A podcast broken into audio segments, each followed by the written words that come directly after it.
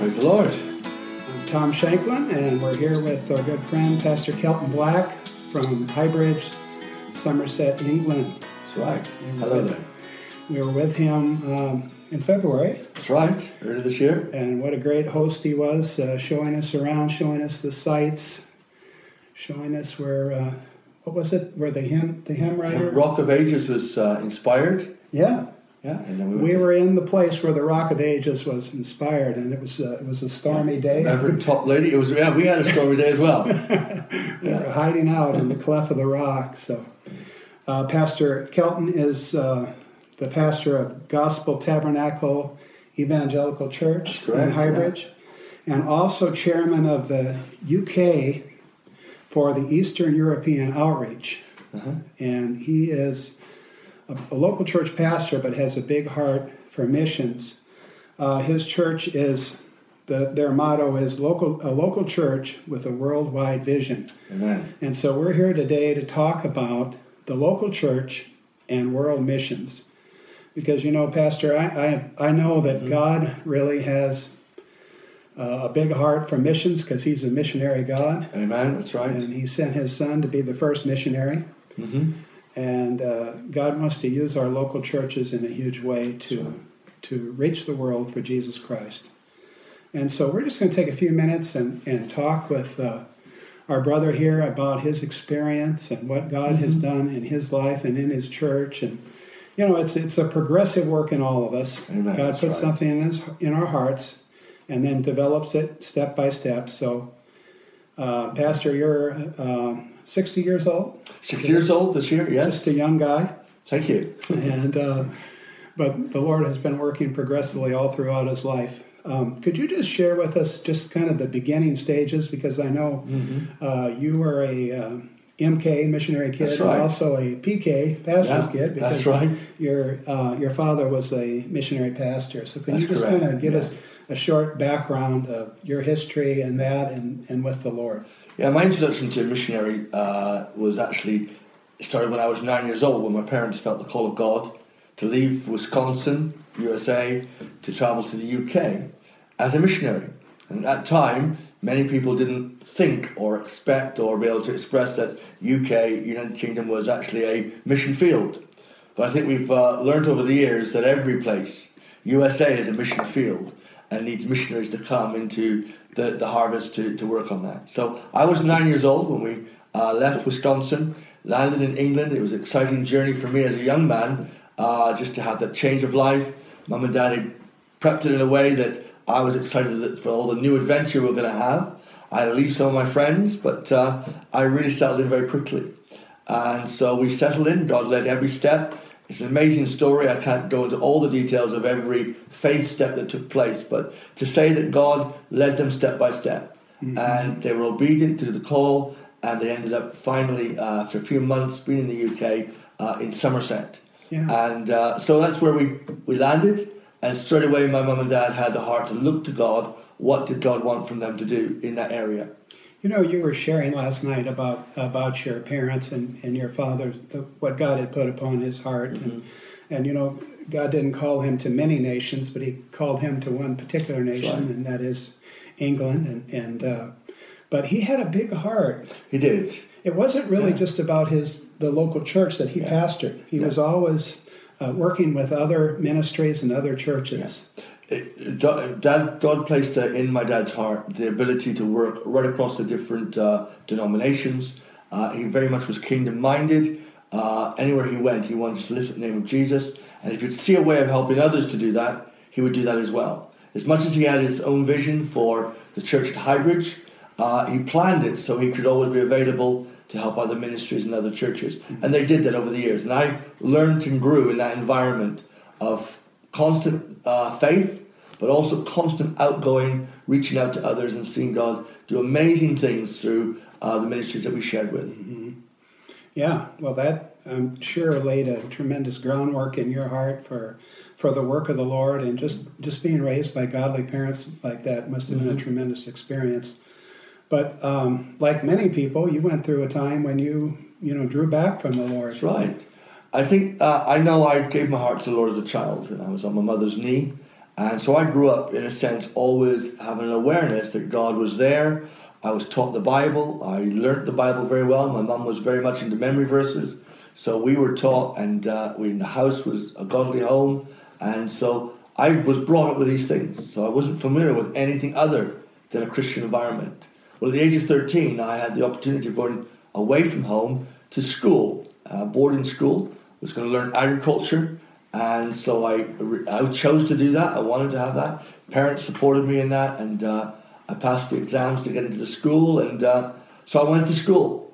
Mum prepped me and prepared me for all the things I needed to do. But I found myself very much in an environment where I noticed I was different. Mm-hmm. And all the other boys were different. So I held back on you know, yeah. sharing my faith, reading the Bible. I put all that to one side to be in with the lads. It was, and I did uh, whatever I needed to do to be in with the lads, yeah. which is a dangerous place to be because yeah. I found myself soon slipping into all their ways. But what was amazing is I used to go home on the Sundays and I could behave like the perfect pastor kid on Sunday, and then I'd live uh, the rest of the week to my own devices for my own self. Yeah but it was just just hard for you to you had your bible packed away in your yep. suitcase but it was hard to get it That's out right. and, and, read it yeah. And, and, and let people know hey i'm a i'm a child of god i'm yeah. a christian so but there was a time later uh, that you made a decision mm-hmm. for the lord yeah I, I grew up with this two-sided for about four years from 13 to 17 i got pretty good at it i could you know behave at home like the, the perfect pastor's kid but i found myself um, obviously being very most miserable. In fact, of all the people, I probably was the most miserable because I was never really happy in church because I was always just doing this what I saw as pretending. And then when I was in at home with with the boys, I knew if mum came around the corner, she'd be ashamed, and so I was always in this predicament of never being happy in those two worlds. Yeah. And I'm grateful that God still has a hand upon me. I know my mum prayed for me, and at the age of 17, God stepped in and used the situation uh, about baptism to challenge me and to bring me back to my senses. And I'm glad after a whole week of wrestling with God, I came down and said, Lord, I will follow after you. Mm-hmm. And I surrendered my life in that small common room in that school. And I'm so grateful on that Saturday night that God came and met me and restored me again yeah. back in the family. On the Sunday, I was baptized, testified that I'd given my heart to Christ and I was going to follow him. I love the story about how when you went back to the boarding school yeah. and uh, got your Bible out. That's right. and the next yeah. thing you know, two other uh, yeah. Two other the students. So often we think so often we think we're the only ones. That's right. the reason why we shy away from doing things. Yeah. And I was one of those that wouldn't get my Bible out. I had it there in my bag. Mum would make sure I had it, but I never read it. But when I gave my heart to the Lord on that Saturday, I came back the next day, coming back into church, uh, coming back into school, and the first thing I did was got the Bible out to read it at the end of the day, just have a little time before God before I went to bed.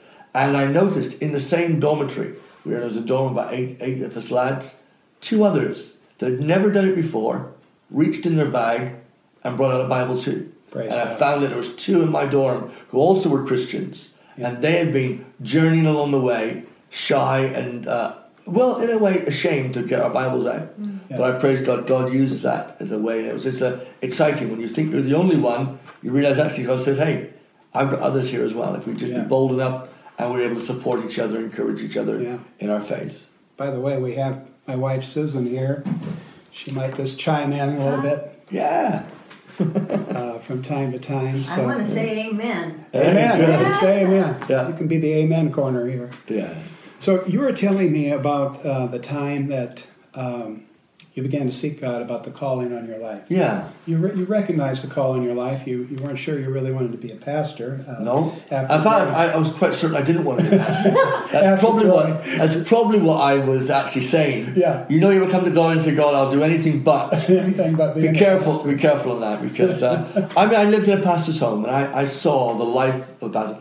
And I saw the blessings of God. I saw the, the faith. I saw the, the life of it. But I also saw some of the issues that yeah. my dad had to handle. Uh, some of it was, you know, straightforward, and my dad was very good, had wisdom. But I also saw some of the things that I felt was very unfair on pastors, and probably I got an insight. So I said to myself, oh, I don't really know if I want to put myself right. through that type of thing. I had this idea that an evangelist looked a great job Hallelujah. It was out of all the ministries around, you could travel, you get all the excitement. Yes. It, it has all the sort of growth, and it really everybody gets praised about the fact we have new souls coming around. So I had this idea that evangelist would be a great role. Um, but I also learned, my dad taught me, and I believe the Holy Spirit taught me, that we just got involved with ministry. So it wasn't after a particular job.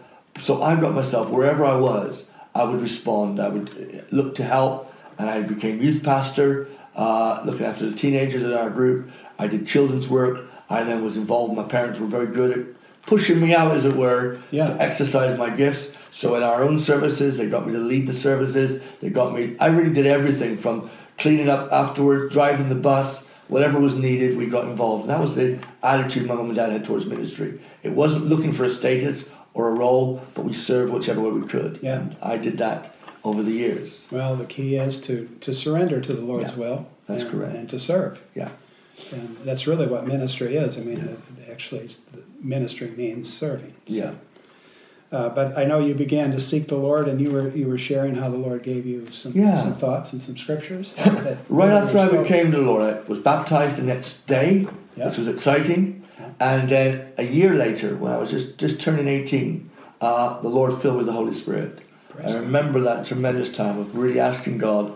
And at that time, I said, Lord, I'm in your hands. Here you are. Use me.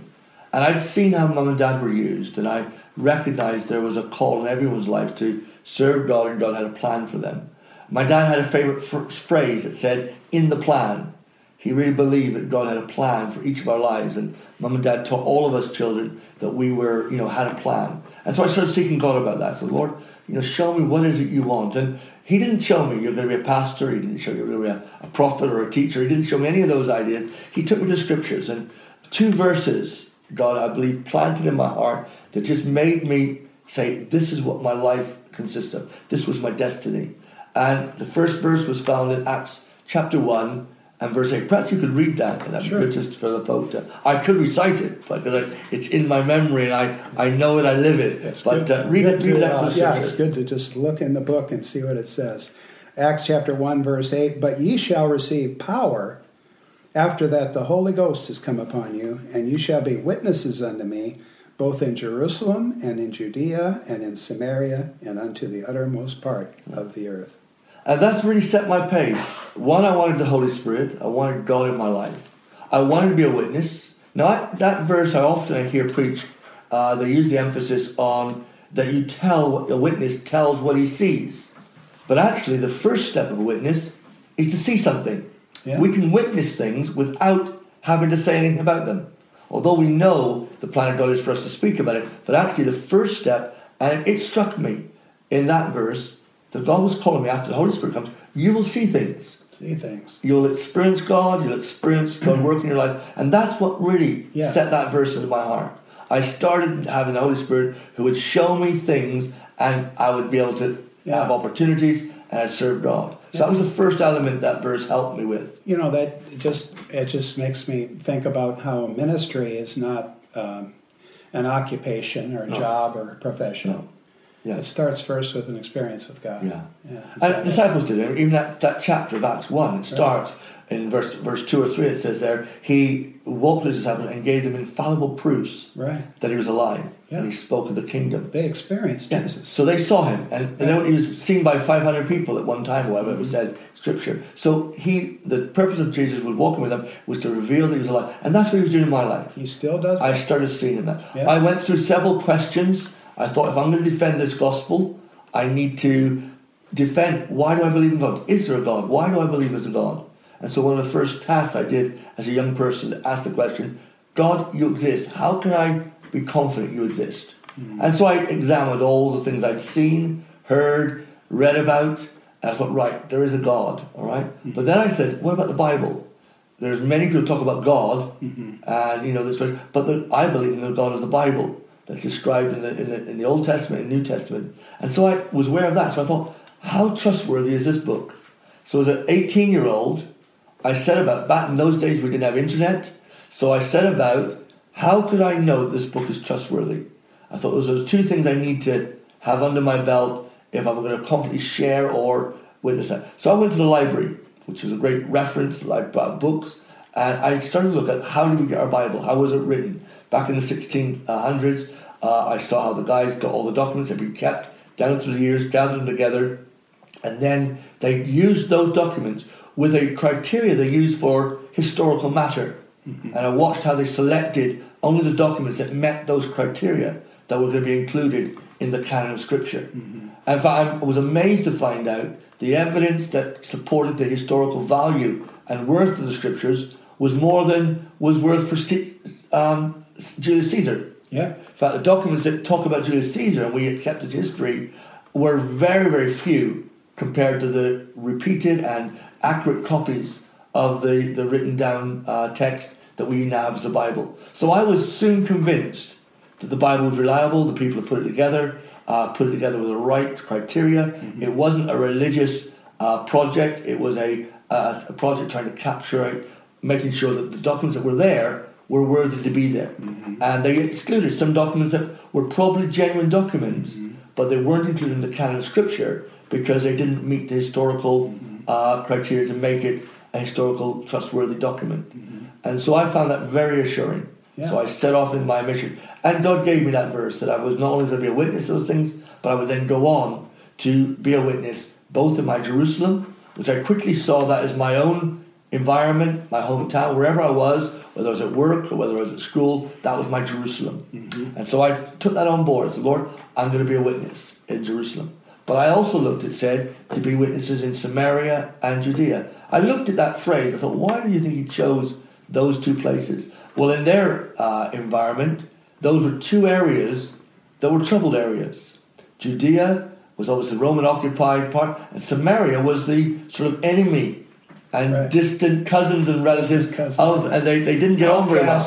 So yeah, they were they were difficult areas, and I right. then applied that simplistically, very simplistically, just to say, Lord, those areas are the ones that I have to make deliberate effort.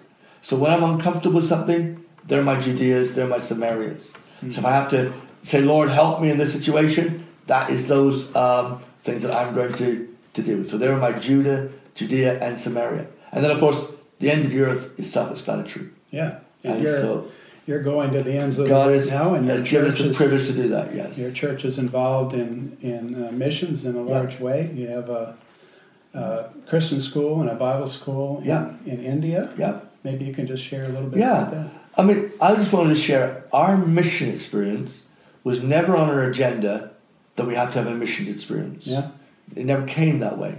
We had a heart for it because I was believing that God would open up the door to whoever we could meet. And so when we started meeting folk, I had a phone call uh, asking me, it was a message left on my phone from someone who was in England, from uh, India, and was looking just to connect with people that were on the network that I was in. And God just prompted to invite that person down. So we got to know them, they met our church, and he shared about his vision, shared about his work in India, and I was so grateful that God did that.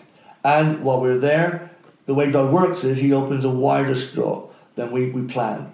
And another church got involved. So two of us met this person, and through the circumstances that happened, a team went out to India to visit. I was invited, but I didn't feel it was right timing for me. So this other team from another church went. They came back with a good report. It was almost like the Promised Land reports. Yeah. They said it's as good. He's got good vision. He's got a good base to work from. And so we together with that team and our team, a guy took on his heart to sell up his properties to be able to buy and, and purchase the school and to build the school. And so that's what we did. So the next two years, the school was built, and I finally went out to open the school on behalf of our church. Praise the Lord. And so God just opened that connection. And then that was in 2000, 2001, 2002. And we have been supporting that school ever since. Started with 36 children the first year, and they've added year after year until we peaked at 430 children in the school in Rajahmundry in India with Pastor Samuel J. Kumar mm-hmm. and his wife Sheila and their son and uh, family uh, Anurag. So we've been blessed, and it's just been a growing relationship. All of our missions experiences are relationships with those people who are working and serving in other places. Mm-hmm. They bless us because we hear what God is doing there, but also we help them. Mm-hmm. And in the case of India, we've been able to finance and help the school financially, mm-hmm. and I've been amazed how God has opened the door to uh, raise funds sufficient to run that school. And so we're so grateful. Each year we try to go out, you know, so to get a good report in school, update, let them know we're still interested, and share some of the things and bring back the information for our sponsors and those that help with the work. So Praise that's that's the same pattern that we did in Uganda. We met the persons out of a, what sometimes seems like an accident, uh, but yet there are no accidents. But we develop relationships. We've had many people that we've connected with that relationship didn't form, so they didn't become a missions part of our life. But uh, we often would invite missionary after missionary to come and visit, and God seems to select those that connected with us, and our people selected and started giving. They first started with praying. Once you start praying for somewhere, you get involved, and then after praying comes then the part, the purse. Yeah. Uh, once you start loving something, have a passion for something, and that's what I do. I mean, our church members, I encourage them that they look and see what God is saying, and so I try to get them inspired about a mission field. Some are very inspired about India. Uh, some are inspired about Uganda. Some have visited Uganda. Then the, the latest field that we have is Eastern Europe, because of and I've got those that are willing and wanting to go from our church ministry to in, uh, to Eastern Europe. Uh, we run children's missions, we run senior citizen ministries, we support churches. I go alongside pastors and try to just encourage them in their ministry Yeah. work. Well, I know you've been expanding the work into Eastern Europe with Yeah. uh, Eastern European Outreach. That's right, yeah. Can you share just a little bit Yeah. about that too? I was invited several years uh, to join Eastern European Outreach, but as I was, I was a very busy uh, pastor. So my first couple of years of asking, I said no. I don't think I think I'm too busy. But things developed, and I started hearing more about what was happening, what Eastern European Outreach was doing. It's a, a charity that's based in the UK, but it's associated with uh, several different uh, mission organizations that are based in Holland, Germany, uh, other parts of Europe as well. And so it's like a team of several charities in different nations joining together with a purpose, uh, with hearts and hands is their, their thought, our heart loving these uh, the needy folk, and then our hands helping them with practical needs. For either sending out aid, humanitarian aid, but also sending out money and sponsoring children. And so it's a big child sponsorship uh, program we have there. Yeah. And so that's Eastern European outreach. And I over the, eventually said yes, came on board, got helping. The, the, the board is a little bit older members at this moment. So I was asked several years ago, would I step up and be the chair of the governors, uh, chair of the, the, the trustees? Mm-hmm. And so that's what I've done. So for the last uh, three years now, I've been chairman of Eastern European Outreach. And my vision has been to continue what we're doing, but also to take mission teams there. So I want to visit the, the areas that we're working with Eastern Europe Outreach and bring teams there to help practically and spiritually with the work that's there. Yeah. Well, like Susan had shared, she sees she sees you as, as a facilitator. You Mm. bring people together. You help open doors for other Yeah. ministries, and and you're all about the kingdom of God. And Amen. that's the way that's the way we should be. That should be our heart. And you know, I'm blessed with a church that understands that. right? Uh, I know, you know, I've had the privilege of being able to in this church now for 25 years, my wife and myself, so we've been able to shape it probably with the vision that God's given us uh, to be wider than just a local activity of the church. And our church understand it, and they get involved with worldwide missions, and that's part of their, their call. God gave me, a, to confirm that, God gave me a prophecy about six years ago. I was in a meeting here in the USA, and they prayed over me, and they gave me this word. They said God was saying He was giving me keys to open doors, and I was excited about that because that's a wonderful promise of God that we can have the opportunity of opening doors. Because there are many closed doors in this world, and we need to seek God for the wisdom and direction and the the, the gift of the Holy Spirit how to open doors. But the Lord said to me right along with that prophecy, listen. Some of those keys are for you to open doors and go through yourself. But most of those keys are for you to open doors for others to go through. Mm-hmm. Now, whether it's because I was 55 or 54 at the time, and you cross over that wonderful 50 years, you start to look, examine life differently.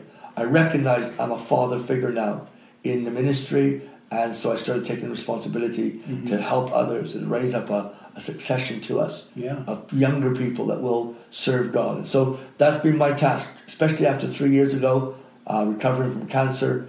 God affirmed that call on my life. And so that's what I'm doing. Yeah. In fact, most, a lot of the missions I'm doing now, I'm maybe go make the contact, but then I I've opened the door to send to others. Connect and someone others are going and doing it. They're a wonderful team of folk that Yeah. are willing, saying they want to go on missions, and I've been able to facilitate that and help them to, to get to the mission field. So, you know, when I see what God has done in your in your life and, and in your ministry and in in, in your church, Mm. uh, I think about uh, so many churches and, and many pastors. I know I was I was a local church pastor for 22 years, and and uh, with a really a heart for the world all the, all that Mm. time. But sometimes in the local church, uh, when you begin to stretch out for world missions, uh, there can be conflict. There can Mhm. be uh, people in the church that say, "Well, you know, we need to just kind of focus on our own thing here. We're not we're not uh, caring for things enough at home. We shouldn't be Yeah. worried about somebody on the other side of the world." And mm. and there can be an internal struggle in Yeah. churches. And I just wonder, Yeah. do you have any advice for pastors or, or leaders in churches that have that big missions heart, that where there's a, that internal struggle? What what can they do to to see the church come come together in a cohesive way for the kingdom of God? I would say there's a lot of pressures on local church. Finance is a big one. Uh, finances rise and fall in a local church.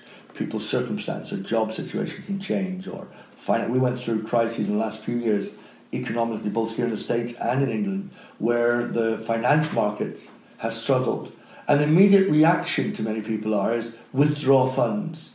And if you're having to manage a program or a team, often it's very difficult because you only use your surplus money for missions. Well, we made a commitment as a church. We will commit 10% as a giving of whatever comes to the church mm-hmm. for missions anyhow.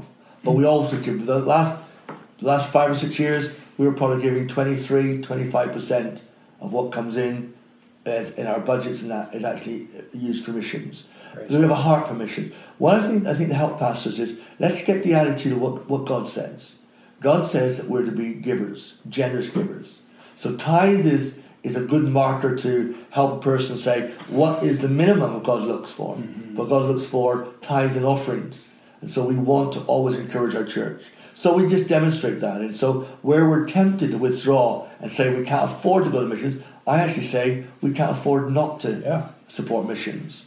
And so we make that as a, a sowing, a seed sowing part Right. of our ministry. And God's honored us with that. Yeah. I would rather, in our circumstance, we went through times when the finance of the church dropped, uh, and the immediate temptation was let's stop sending some of these figures out to other places. No, we looked at ways that we could generate income. So I would take a part time job to save some of the salary or whatever they're paying me so we could maintain the budget. And God's honored us with that. God's blessed us with that.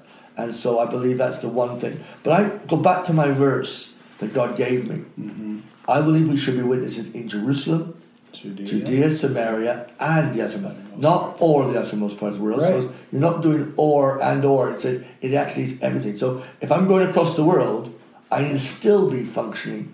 Yeah. Personally, I need to function in our local area. Uh, when I'm in the centre of our town centre, I need to be a witness there as much as I am when I'm on a mission field. Sometimes we can get this idea, I'll serve God in that field, but neglect to serve God in our, our, our local patch. And if every human being did that, wherever God opens the door, serve God. So if you've got a work placement, that's your mission field. If you're still at school, school's it. If it's if you're a mom and you're uh, no, don't go to work. Wherever your neighbourhood is, whatever your connections are, that's your mission field. And it's good for us to go, uh, to go and to serve in any way you can to Right. those that are around us. Right. And we should be looking for non-Christian friends, make those friendships, and God will open doors of ministry. Yeah. So every individual, we should encourage our church members to be part of other groups and clubs around. And instead of so often we want to do more church services, more. Yeah. I think we've got enough. Why not? everybody, Him, everybody Yeah, into the- the into the The club. patch, you know. We got one club, you know, and we go, oh, we go out tonight. Let's go out with my Christian. Let's go out with non-Christian friends and take Jesus with us. Mm-hmm. That would be an exciting program to do. This next year, uh, the theme for the the um, uh, our church, I set a theme. God's already been given me for 2018. Should he tarry, should he not come back in time? I would say our theme for this is what does it mean to be the church?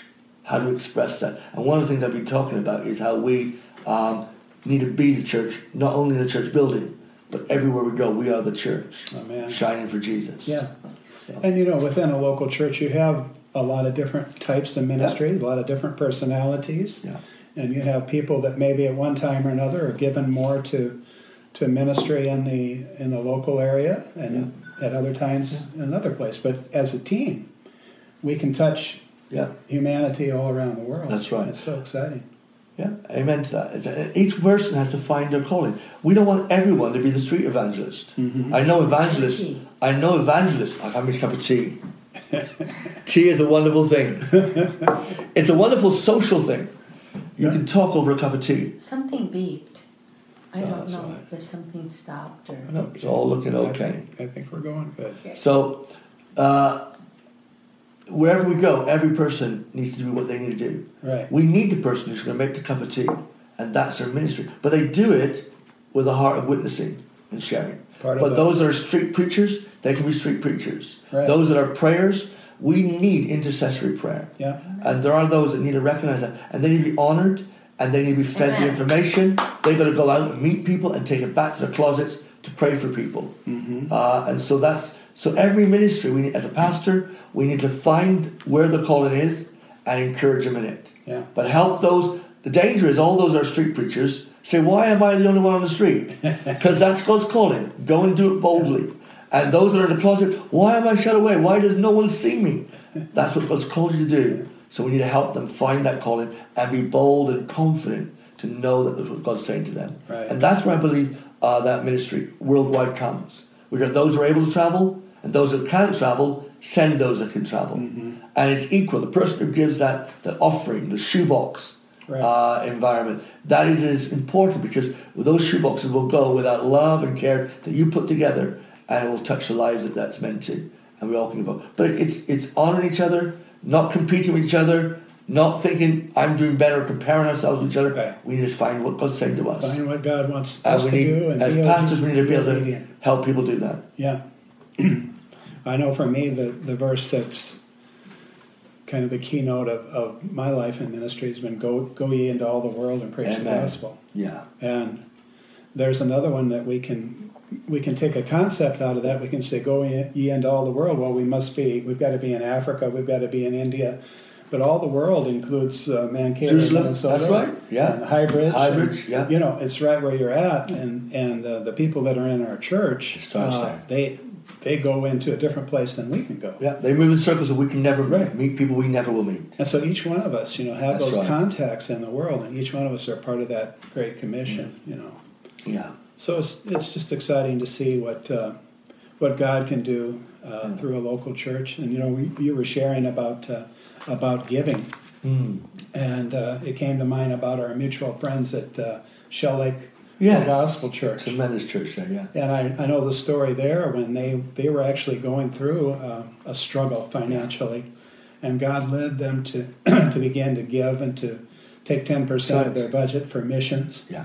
And uh, it seemed counterintuitive at the time, which it is Yes. natural. Yeah. But when they did that, at the end of the year, they found they had more money, and Yeah. they were able to increase, increase, increase. Yeah. And uh, you were just saying at their at their conference this year, they had 80 missionaries. At least under 80 missionaries, yeah. And this Amazing. is a town. This is- This is a town of 1,000 people in uh, Yeah. northwestern Wisconsin. So God can use your local church to touch the world, and it may not be like Shell Lake. It may not be like Gospel Tab- Tabernacle. It may not be like Tom Shanklin Ministries. It's what God has given you to do Yeah. uh, in this world, and and your part in the church. The church is the instrument Yes. to reach this world Yeah. for Jesus. We have to recognize we've got an enemy who's going to try to distract us on every front. Yeah. So, as pastors, as leaders, we need to be aware of these devices Mm-hmm. and just guard ourselves. Uh, I went through a situation three years ago that could easily have distracted me to lay down and say, okay, you're 60 years old, you, you've gone through ill health, it's time to retire, take it easy. But in fact, it almost seems like God is up the beat. When, Hallelujah. when the world says rest and, and be quiet, uh, and the devil's saying, yeah, now it's time to be quiet, just ease back and stop what you're doing. But actually, this has turned into a time when God has increased and expanded what we're able to do. And I'm so grateful to God that one is healing power.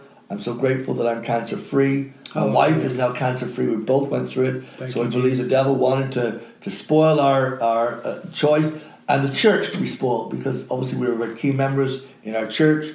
And if we were taken out, then we'd find ourselves the church being weakened. Right. I've got two lovely daughters, And one of the things that they are, they're, they're still on the decision point of faith. They believe in God, but they're not fully uh, operating in church or whatever. So their, that, their faith was under test. Uh, what would happen to dad in this circumstance? And so I'm grateful that all of us are strengthened. I'm stronger and different. Yeah. I remember describing myself years ago. I would say, I'm a believer.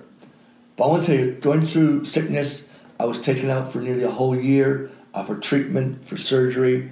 Uh, I'd lost 70 pounds in weight, so I was dramatically changed. I'd lost a half a man I was nearly. And um, so I found myself going through that. And uh, I found myself leaning on God and became stronger in Right. faith rather than weaker. And now I would say, call myself not just a believer, I'm fully persuaded Hallelujah. that God is able and that God's got his hand upon my life and the calling that I once had is renewed. All the prophetic words that God has given on my life, I'm seeing them coming to pass.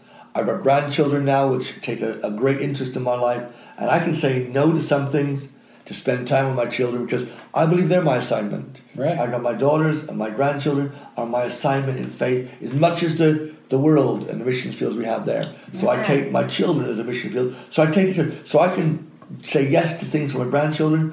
I can also say yes to my travels and ministry across the world. But equally, it's not competing. Right. God's made me a person who can do both of those. Acts 1 8 applies to all of that. Amen.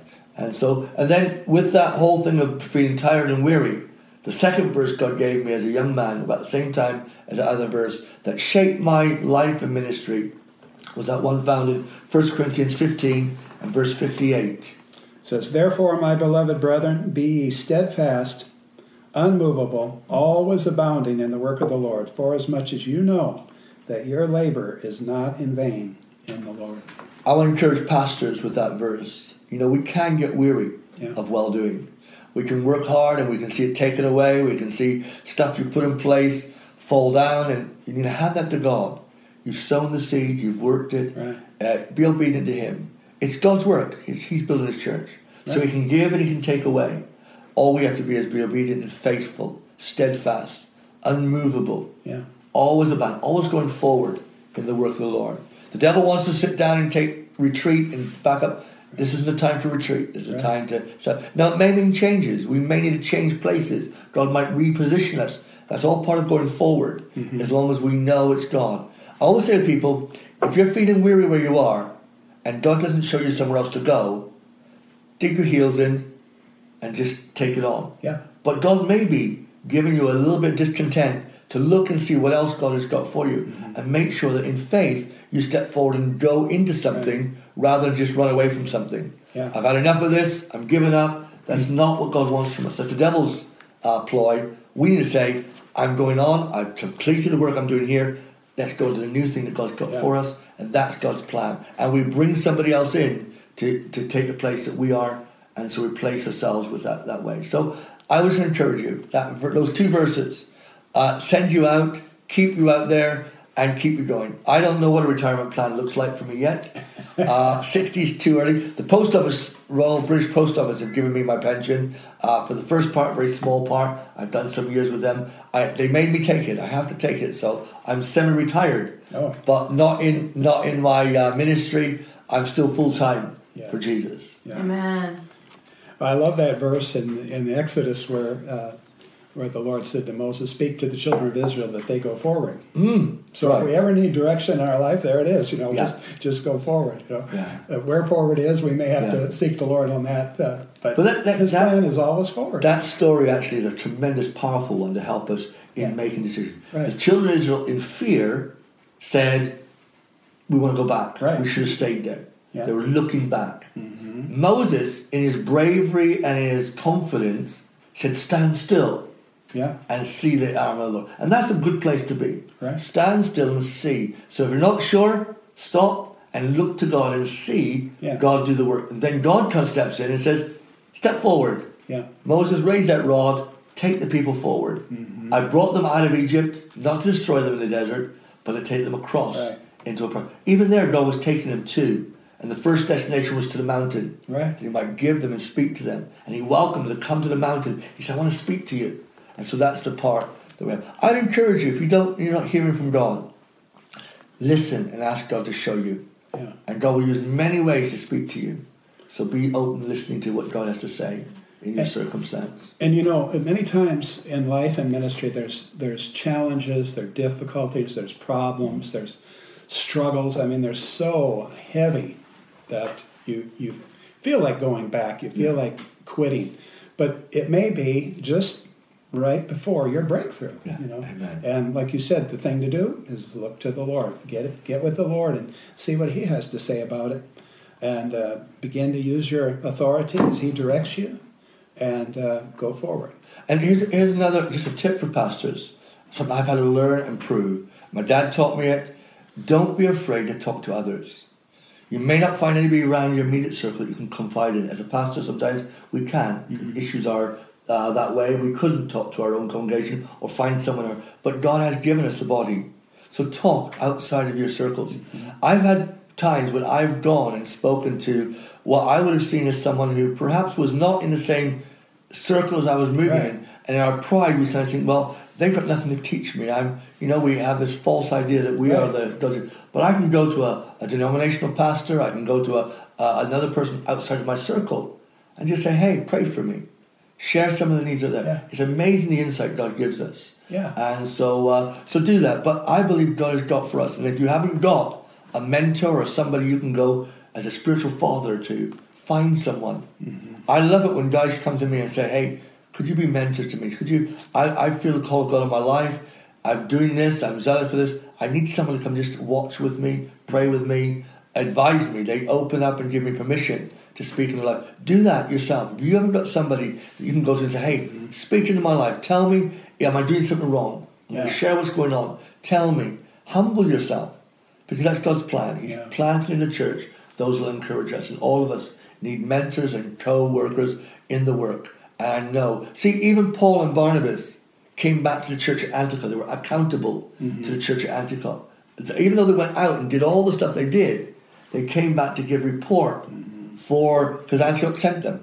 So I would say again, if you're going into missions, be sent. Know that you're sent Yeah. by the Holy Spirit, but also be accountable. I'm sent by my church. I'm, I'm encouraged to go. Our church sends me, and I come back and, and keep them informed of what God is doing in those mission fields that we're a part of. Well, so I'm those are you- balances of authority, you know. I'm glad you do get back home once in a while. I do, yes.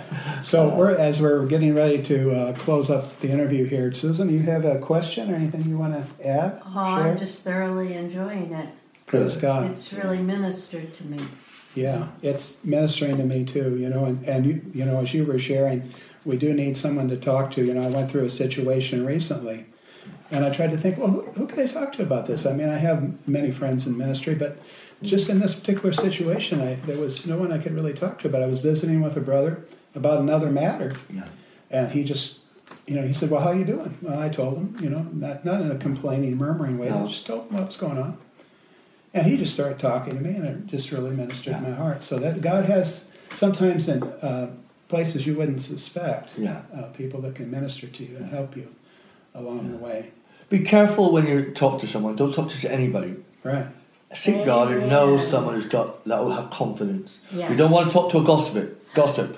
Otherwise, you'll find yourself in terrible trouble. Oh, you know. And uh, so, what it is is share with someone you know you can confide in, and agree together that you're there to pray for one another and have confidence. So you can say it openly, and you can be real, be honest. You know, we need to confess our faults so we might be healed.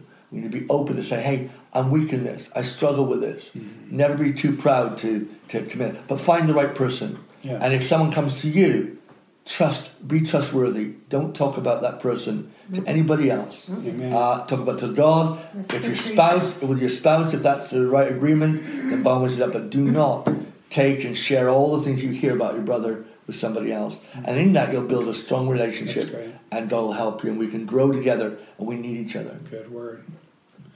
Well, Pastor Kelton, Hmm. could you just uh, maybe just stretch your hands Yes. and hearts out to those that are watching and pray for the God. pastors and others that are watching that may have a heart for missions or just a heart to do the will of God. Amen. Lord, we thank you. You're the God who calls. You first of all call us to yourself. Come unto me, you said, and we'll find rest. But then the next word you say is go. And Lord, you called each of us to come to you, be restored, be healed, and then you tell us to go into this whole world, taking the gospel, teaching the nations, baptizing them, teaching them that which you've commanded by the kingdom of God. And Lord, you said you'll go with us, with signs following. We shall lay hands upon the sick, and they shall recover. We shall take up deadly things, it will not harm us. We'll speak in new tongues. We'll, we'll uh, be, take up any deadly thing, it will not harm us. We thank you, Lord, that you're working, casting out the evils before us. Yes. We thank you, Lord, you've called us to be believers, but also be goers in the world. And so I ask you now to bless each of these ministers, each of these persons who are in ministry, serving you, whatever capacity. Lord, I thank you that your hands are upon them. Lord, let them have ears to hear your voice. Mm. We live in a world where the devil would love to distract us, bring us down, attack us, but he comes to rob and to steal. But you come to give us life. And Lord, we proclaim life over these ministers and these people for you. That, Lord, you will just bring them up and cause them to be anointed by yourself, sent into this world. Lord, to our neighbor, to our friends, to our family, to whoever we meet on the bus stop or a shop, supermarket, Lord, I thank you that you're a God who can use us as we speak out and be witnesses for you. Lord, give us a steadfastness. Give us a faith that holds us certain and sure. Because, Lord, it's that hope within us that causes us to abound and to go forward. Lord, your word says, there abideth these three faith, hope, and love. And the greatest of these is love. Lord, instill that in us and help us to go forward in you. In Jesus' name. Jesus' Amen. name, pray. Amen. Praise God. Well, thank you, brother. Pray for us, and we'll continue to pray for you as well. Thank you. Appreciate that. And if you would like to get a hold of Pastor Kelton, um, if you're watching on YouTube or listening to the podcast, go to our website. Uh, the, we'll have the uh, video there, and we'll Yeah. have a link to his the website for his church, and you can reach him through that.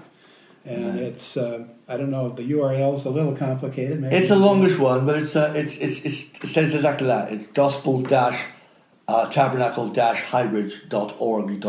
Okay. So it's a UK uh, uh, charity uh, account, and it's just simply gospel tabernacle highbridge with a hyphen in between each of the, the three main words. So Okay. it's really good. And like I say, it'll be on the website too. Thanks for watching or listening. Amen. God bless you. In God Jesus' you. name, go forward. Amen. Amen, amen. Thank you for listening to this message from Tom Shanklin Ministries. More teachings, podcasts, and reports are on our website at tomshanklin.org. You can also reach us by mail at Tom Shanklin Ministries, Post Office Box 4144, Mankato, Minnesota 56002, USA.